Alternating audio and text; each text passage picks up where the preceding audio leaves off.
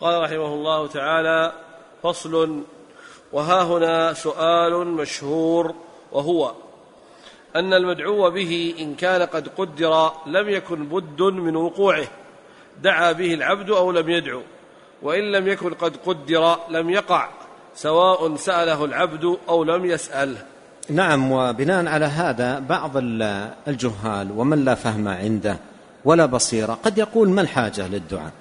إذا كانت الأمور بقضاء وقدر إذا كانت الأمور بقضاء وقدر والأشياء مقدرة فما, فما الحاجة في في الدعاء؟ يقول هناك سؤال مشهور وهو أن المدعو به إذا كان قد قدر لم يكن من بد من وقوعه. دعا به العبد أو لم يدعو وإن لم يكن قد قدر لم يقع سواء سأل العبد أو لم يسأل. فبعض الناس ربما لجهله وظنه صحة هذا السؤال لأن هذا السؤال في في خلل. يظن صحة هذا السؤال واستقامته فربما ترك الدعاء. ربما ترك الدعاء وربما ظنه أنه شيء لا حاجة إليه أو ربما قال تحصيل حاصل. ففي الإجابة على هذا هناك إجابات مغلوطة عديدة يشير إليها ابن القيم ثم يبين رحمه الله الصحيح في في هذا الأمر. نعم. فظنت طائفة صحة هذا السؤال وتركت الدعاء وقالت لا فائدة فيه. وهؤلاء مع فرط جهلهم وضلالهم متناقضون فإن طرد مذهبهم يوجب تعطيل جميع الأسباب. فيقال لأحدهم إن كان الشبع والري قد قدر لك فلا بد من وقوعهما أكلت أو لم تأكل؟ وإن لم يقدرا لم يقعا أكلت أو لم تأكل. وإن كان الولد قد قدر لك فلا بد منه. وطئت الزوجة وطئت الزوجة وطئت الزوجة وطأت الزوجة والأمة أو لم تطأ. وإن لم يقدر لم يكن فلا حاجة إلى التزوج والتسري وهلم جرا. فهل يقول هذا عاقل أو آدمي؟ بل الحيوان البهيم مفطور على مباشرة الأسباب التي بها قوام قوامه وحياته. فالحيوانات أعقل وأفهم من هؤلاء الذين هم كالأنعام بل هم أضل سبيلا. هذه طائفة أولى فيما يتعلق بهذه المسألة ظنت أن هذا الكلام صحيح وهو أن المدعو به المدعو به إن كان مقدر إن كان مقدر فما في حاجة للدعاء وإن لم يقدر فالدعاء لا, فائدة منه إن دعا. إذن لا حاجة للدعاء. وتوقفوا عن الدعاء عطلوا الدعاء الذي هو أحب العبادات إلى الله وأعظمها شأنا. الدعاء هو العبادة. ومر معنا أحاديث عظيمة في فضل الدعاء وكرم على الله وعظيم مكانته. فظنوا هذا الأمر صحيحا. فعطلوا الدعاء. وهذا وهذا مدخل من مداخل الشيطان المهلكة والعياذ بالله. لكن ابن القيم رحمه الله لما رد على هؤلاء رد برد يعني عظيم وقوي وهو أن هؤلاء الذين يقولون هذا القول هم في الحقيقة لا يطردون في كل شيء. لا لا يطردونه ولا يطبقونه في كل شيء. ويقول ولهذا يقولون دليل تناقض دليل فساد المذهب التناقض الذي يكون عليه صاحبه. التناقض الذي يكون عليه صاحبه. ف ابن القيم يقول هؤلاء هم لا يطردون هذا المذهب في كل شيء. في في في في قضية مهمة قضية الطعام والشراب. لو لو يقال لهم على نفس فهمهم الفاسد. إن كان مقدر أن تشبع. تشبع. وإن كان مقدرا يحصل لك الري يحصل. لا تأكل ولا تشرب. اترك الطعام والشراب. هل يفعل؟ لماذا لا يفعل؟ والدعاء تركه. بناء على نفس الكلام.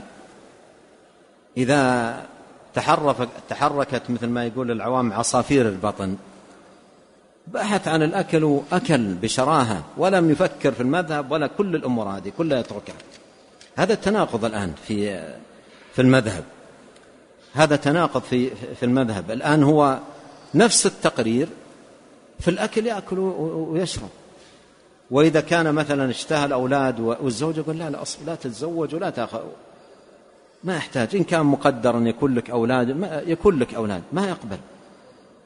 وفي الدعاء وقف ترك الدعاء وهجره ظنا منه أن ولهذا فساد هؤلاء يظهر في تناقض تناقضهم في تطبيق آه، آه، هذا المذهب أو هذا الرأي الفاسد الذي آه، فهموه. نعم. وقال ابن القيم الحيوان تعقل منهم. إذا كان فعلا عطلوا الأسباب بهذه الطريقة الحيوان تعقل منهم. الحيوان تبذل السبب. يقول عليه الصلاة والسلام لو توكلتم على الله حق توكله لرزقكم كما يرزق الطير. تبقى في العش؟ قال تغدو. في الصباح الباكر تتحرك تبحث عن تغدو خماصا وتروح بطانا شبعة وترجع مع أيضا بطعام لصغيرها في عشه. نعم. قال رحمه الله وتكايس بعضهم وقال الاشتغال بالدعاء من باب التعبد المحض يثيب الله عليه الداعي من غير أن يكون له تأثير في المطلوب بوجه ما. ولا فرق عند هذا المتكايس بين الدعاء وبين الإمساك عنه بالقلب واللسان في التأثير في حصول المطلوب وارتباط الدعاء عندهم به كارتباط السكوت. ولا فرق. نعم وهذا وهذا أيضا مذهب آخر فاسد في هذا الباب. أيضا منطليه عليهم الشبهة المتقدمة أو التقرير السابق. فقالوا نحن ندعو لا لأن الدعاء لا أن الدعاء له تأثير. يقول الدعاء له ليس له تأثير بناء على الكلام الذي مر. قالوا ندعو فقط تعبد لله. تعبدا لله.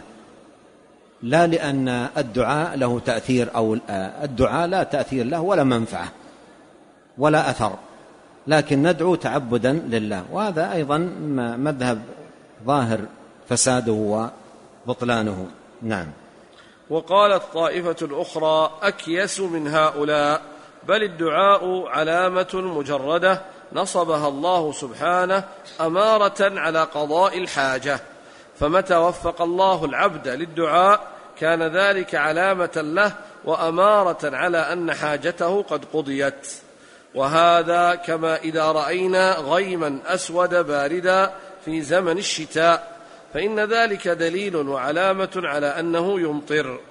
قالوا وهكذا حكم الطاعات مع الثواب والكفر والمعاصي مع العقاب هي أمارات محضة لوقوع الثواب والعقاب لا أنها أسباب له.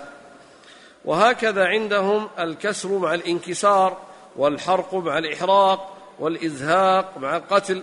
ليس شيء من ذلك سببا البتة ولا ارتباط بينه وبين ما يترتب عليه إلا مجرد الاقتران العادي لا التأثير السببي. وخالفوا بذلك الحس والعقل والشرع والفطرة وسائر طوائف العقلاء بل أضحكوا عليهم العقلاء. نعم وهذا القول الثالث أيضا قول ظاهر الفساد.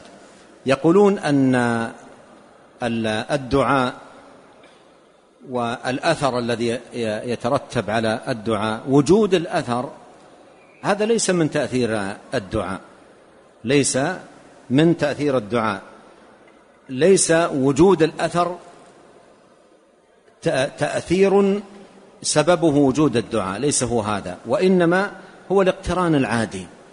الاقتران العادي فلا ارتباط بين آه، الدعاء والآثار التي تترتب عليه. ومثل ما قال ابن القيم هذا الذي يقولون مخالف للحس والعقل والشرع والفطرة وسائر طوائف آه، العقلاء.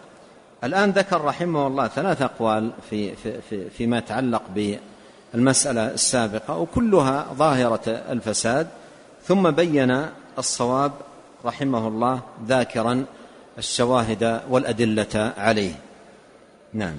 قال رحمه الله والصواب أنها هنا قسما ثالثا غير ما ذكره السائل وهو أن هذا المقدر قدر بأسباب ومن أسبابه الدعاء فلم يقدر مجردا عن سببه ولكن قدر بسببه فمتى أتى العبد بالسبب وقع المقدور؟